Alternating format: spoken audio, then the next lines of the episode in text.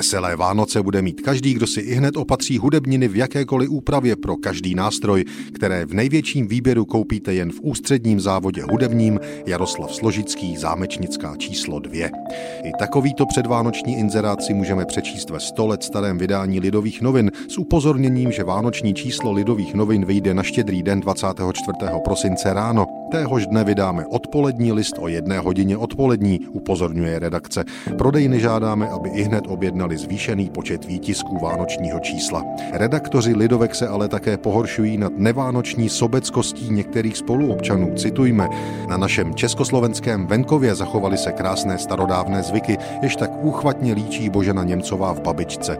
Kdokoliv prý přišel na štědrý den a boží hod, jíst a pít dostal do sytosti. A kdyby někdo byl nepřišel, babička byla by šla hledat hosta na rozcestí. Teď se ale sobectví rozbujelo. Nejbídnější z bídných jsou naše děti, naše siroty. O ně pečuje české srdce brněnské. Žalujeme, trpce žalujeme, že 2240 obcí českých na Moravě ukázalo se zatvrzelého srdce a neposlalo ani špetky potravin našim dětem v českém srdci, ač doprava je zdarma. Tolik žalující lidové noviny z 19. prosince 1920.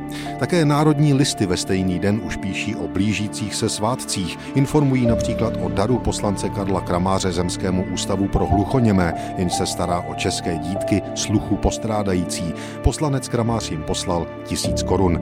V národních listech si přečteme i tento inzerát.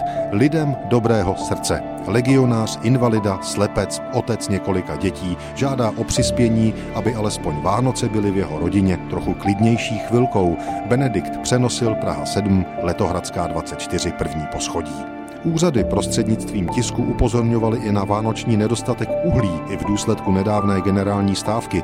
Čteme, že zásoby aprovizačního uhlí na nádražích nejsou žádné, v důsledku čehož dávku pro příští týden bude možno hraditi jen tenkráte, když uhlí v dostatečné množství dojde. Berouce v úvahu, že zdejší nemocnice a pekárny nemají zásob tyto v první řadě musí být obslouženy, nelze spoléhat, že se zásobení maloobchodu uhlím, tudíž i soukromníků na uhlení podmínky v nejbližší době zlepší. A národní listy z 19. prosince 1920 ještě jednou nakonec. Počasí o Vánocích. Podle Falbovy teorie připadá na 25. prosinec kritický den prvního řádu, nejsilnější v tomto roce. V ten den spadající úplněk, jakož i poměrná blízkost slunce, mohou přivoditi jednak zemětřesení, jednak prudké poruchy povětrnostní. thank you